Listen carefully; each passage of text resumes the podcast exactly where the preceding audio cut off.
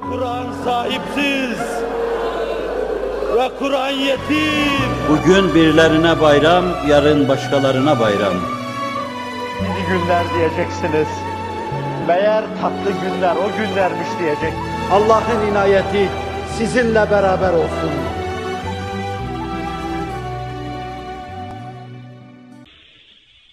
İnsanın bu dünyaya gönderilmesinin tabi bir hikmeti, bir gayesi vardır. Biz esasen insanın bütün kainatı yaratan Allah tarafından yaratıldığını müsbet ilimlerle bir netice olarak görüyoruz, inanıyoruz katiyen. İnsan tesadüfen dünyaya gelmiş bir varlık değildir.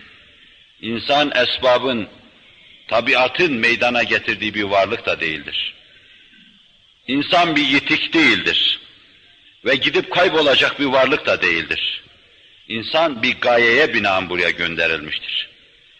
Bunu kendi delilleri içinde riyazi katiyette görüyor ve inanıyoruz. İnanıyoruz ki kainatı yaratan Allah mütealacı olarak insanı yaratmıştır. Binaenaleyh bu illeyi gaye, Kant'ın bir bakıma tenkitini yaptığı bir husus. Hilkatta esasen gaye yoktur der. Aksine biz hilkatta gayeyi apaçık görüyor ve hilkattaki gayeyi Allah'ın varlığına delil sayıyoruz. Allah kainatı ve insanı yarattıktan sonra bir insanı kendi sanatı karşısında müteala eder, düşünür ve Allah'ın kainatı yaratmadaki gayesine intikal ederiz biz. Ancak çocuklardır ki sokaklarda işte kumlar içinde oynarlar, binalar yaparlar gayesiz ve sonra yıkarlar yine. Esasen bir psikanaliz yapılsa o çocukların bile bir gayeleri vardır. Yani dünyaya bağlılık vardır onun altında. Tuğle emel vardır. Büyüdüğü zaman kendi çapına göre ev yapma niyetinin tezahürüdür. Ama o gün o kadarcık ev yapıyor. Büyüdüğü zaman büyük ev yapacak demektir. Minnacık bir kedi yavrusu daha dünyaya gelir gelmez bir yumakla iple oynuyorsa, anasının babasının yaptığı şeyleri yapıyorsa, bu o çapta gösteriyor ki büyüdüğüm zaman fareyle böyle oynayacağım.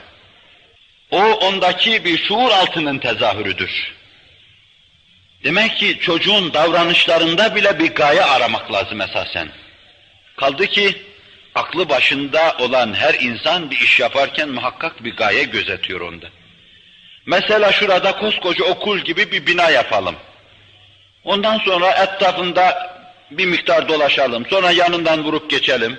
Sonra kendi kendimize soruşturalım. Ya biz bu binayı ne diye yaptık acaba? Ne de kullanacağız? Millet cinnetimize, deliliğimize verir ve cinnetimizi hükmederler. Öyle koskoca bir bina inşa edildikten sonra herhalde onun verasında onun kadar belki çapını aşkın bir gayenin mekni olması gerekir. Bir yurt yapıyorsun. Onun arkasında senin bir kısım düşüncelerin vardır. Bir adama bir tane hülle giydiriyorsun. Al şu elbiseyi giy diyorsun Allah rızası için. Onun arkasında sen Mevla-i Müteali öteler ötesinde veralar verasında razı etmeyi gaye ediniyorsun, düşünüyorsun. Demek ki gayesizlik esasen insanın dunundaki varlıklarda dahi görülmeyen şey. Kainatın hilkatında da bir gaye vardır. Kainatı yaratmış Allah Celle Celaluhu. Tezahürü üluhiyet ve tezahürü rububiyeti için. Her sanatkar kabiliyetini, sanat kabiliyetini ishar etmesi hikmetine binaen. Allah kendi sanat şenini göstermek için kainatı yaratmıştır. Ta nebulozlar devrinden insanı meyve vereceği ana kadar kainatta kendi azametine, üluhiyetine ait büyük manaları müşahede etmiştir. Nasıl böyle donanma gecelerinde çeşitli fişenklerin patlamasını insanlar gider seyrederler, zevk alırlar. O kendisine has, mukaddes bir zevk. Aczın, zaafın, beşeri keyfiyetin ifadesi değil. Kendisine has tabir caizse bir zevk almak için Allah Celle Celaluhu sanatlarını ishar etmiştir. Kainat meşerine koymuştur bunu. Onun meşerinde teşhir edilen sanatlar hiçbir galeride göremezsiniz, hiçbir meşerde göremezsiniz. Aylar, güneşler, sistemler, büyük galaksiler vardır. Meleklere teşhir eder, ruhanilere teşhir eder. Küre-i arz bu kainat nebulozları üzerinde veya güneş sisteminde ağacın ucunda bir dal halinde geleceği ana kadar Allah müşahede buyurmuştur. Ve sonra bütün kainatların fihristi olan insanı yaratmıştır. Bu insanın yaratılışında da muhakkak ki kendi adına, üluhiyeti adına müşahede edeceği şeyler olmuştur. Fakat şuurlu olan bu insandan Allah'ın istediği de vardır. Sadece yarattım, azamet ve üluhiyetimi müşahede ettim değil öyle. Çünkü insanın dışındaki her şey iradesizdir. İradesizlikleri içinde Allah'ın iradesini gösterecek şuurlu davranışları vardır. Mesela küreye arz sapan taşı gibi güneşin etrafında dönerken öyle şuurkar davranışları vardır ki ona baktığın zaman Allah'ı okursun. Minnacık bir filiz başını topraktan çıkarır.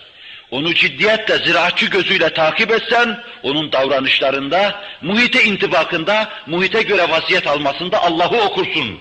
Simasında la ilahe illallah yazılı olduğunu müşahede edersin. Balığın sırtında, karpuzun çekirdeğinin üzerinde Allah yazısını aramaya lüzum yoktur. Adeta yıldızlarla semanın yüzüne yazılmıştır. Kainatta cari kanunlarla her şey yazılmıştır. Çekirdeğin simasına yazılmıştır. Tohumun ukde-i hayatiyesine yazılmıştır. Ama erbabının gözüyle bakacaksın. Kalbinle devreye girecek meseleyi tetkik edeceksin. Bunlar şuursuzlar alemi içinde şuurkar davranışlardır. Allah'ın sevkiyle olan şeylerdir. Ve her şey fıtratın hüdutları içinde gider. Zinhar zerre kadar inhiraf etmez. Mehmet Akif merhumun dediği gibi behaim kendisine tayin edilen hüdutlar içinde hareket eder. Ya insan hürrü mutlaktır. İnsana Allah irade vermiştir. Otta irade yoktur, ağaçta irade yoktur. Allah insanı iradeyle teçhiz buyurdu. Ve bunun karşısında da kendisinden istediği şeyler onun hikmetinin ve hilkattaki gayenin muhtezasıdır. Bunun manası şudur. Her şey tabi bulunduğu kanunlarla Allah'ın istediği şekilde arzı didar etmektedir. Çiçekten matlub olan şey nedir? Bir çiçek açar, matlub olan şey nedir? Güzel renklerle, tatlı kokularla iştahınızı açar, dikkatinizi çeker. O bilemiyor ki zavallı, biraz sonra bir tanesi tutacak, başını koparacak. Sonra saksısına koyacak, sonra koklayacak. Birkaç gün sonra da pörsüyüp gidecek o. Bunu bilemez. Bilse de böyle yapacak bunu. Çünkü onun fıtratının gayesi odur. O kendi fıtratının gayesi istikametinde gidiyor. Keseceğiniz bir dört ayaklı mahluk, bir behim, behime, ot yedirirsiniz, saman verirsiniz, beslersiniz. Her gün otu önüne attığınızda homur homur yutar o. Halbuki bu otu atışınızın bir gayesi vardır. Bir gün bıçağı gırtlağına dayı vereceksiniz onu. O bunun hiç farkında değildir. Ama bu matluba göre ve fıtratının gayesine göre şuuru taalluk etmeden gidiverir. Yediği otları sonra kellesiyle ödeyiverir. Bir ot yediriyorsun, kellesini alıyorsun. Etini kazana yiyorsun. Şimdi Allah'ı düşün Celle Celaluhu. Senin ağzının zevkinden gözünün zevkine kadar, kulağının zevkine kadar, kalbinin zevkine kadar, bütün duygularının zevkine kadar seni tatmin etsin. Dünya yetmedi kulum sana desin çünkü sen ebed için yaratıldın. Sende sonsuz arzular var. Bütün dünya senin olsa yine gamın gitmiyor. Neden? Çünkü sen ahiret için yaratıldın. Öyle bir balıksın ki dünya körfezine girdin ama sırtın dışarıda. Vaziyetine bakınca anlıyoruz ki sen bu deryanın balığı değilsin. Duyguların, emellerin namütenahiye doğru gidiyor. Öyle bir cihazsın ki sen veraların verasıyla muhabere yapıyorsun. Işık hızıyla trilyon defa trilyonca seni ötelerden haber alıyorsun. Duyuyorsun, duygulanıyorsun. Halbuki dar dünyadasın yani. Sair sistemlerle mukayese ettiğimiz zaman mikroskobik bir varlık diyeceğimiz dünyaya sıkışmış kalmışsın. Mahiyetine baktığımız zaman anlıyoruz ki sen bu dünya için değilsin, sen ebedi alem için yaratılmışsın. Hayvanla seni mukayese ettiğimiz zaman sende müthiş kabiliyetler var, dünyayı yutsa doymaz şeyler var. Onunki dar, sınırlı bir şeydir. O yediği otun cezasını kellesiyle ödüyor.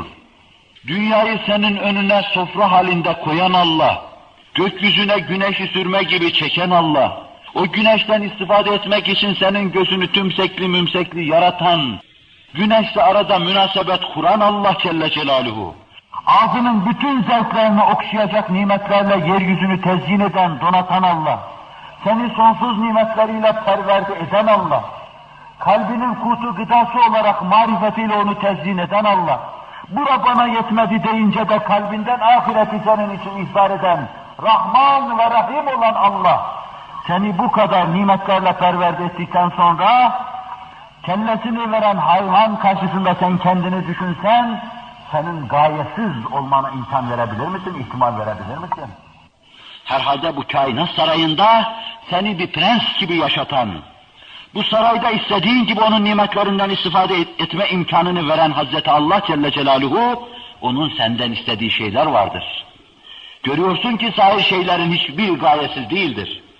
Yeryüzündeki karıncanın bile bir vazifesi vardır. Kendi çapında sıhhiye memurluğu yapar, eracibi temizleyiverir. Denizlerin vazifesi vardır, istihaleye sebebiyet verir. Bulutun vazifesi vardır, yeryüzüne su serpiverir, tozları yatıştırır. Otların bitmesine vesile olur. Senin gibi aziz, mükerrem, yeminle adına kasem edilerek anlatılan insan, vazifesiz, başıboş mu zanneder kendisini? Herhalde bir gayesi vardır. Nedir gayesi insanın? Her şey şuursuz olarak ibadet yaptıkları Allah'a ibadet yapmaktır, kulluk yapmaktır. Güneş Allah'ı dinliyor. Zerre kadar inhiraf etmiyor. Küre-i arz Allah'ı dinliyor, zerre kadar inhiraf etmiyor. Sapan taşı gibi güneşin etrafında dönüyor. Minnacık bir filiz Allah'ı dinliyor. Başını sert toprak tabakasından dışarıya çıkarırken bir kanunla toprak Allah'ı dinliyor, şak oluyor. Filiz başını dışarıya çıkarıyor. Bütün bu şuursuzca Allah'ı dinlemeler karşısında sen herhalde iradenin, şuurunun, anlayışının zaruri bir şükrü olarak Allah'ı dinleyecek ve Allah'a itaat edeceksin, inkiyat edeceksin. Kulluk yapacaksın. Kulluk da başta Allah'ın emrettiği şeylere inanma ve bize vazife olarak teklif ettiği şeyleri yapmak suretiyle olur. Bunun da faydası yine bizedir. Allah'ın bizim kulluğumuza ihtiyacı yoktur. Bizim kulluğumuza bizim ihtiyacımız var. Ne gibi ihtiyacımız var? Çocuğu okula korken, mektebe götürüp korken, 50 yaşında bir adam düşünün. 10 yaşındaki çocuğunun elinden tutmuş okula götürüyor. Zavallı düşe kalka elinde bir baston var.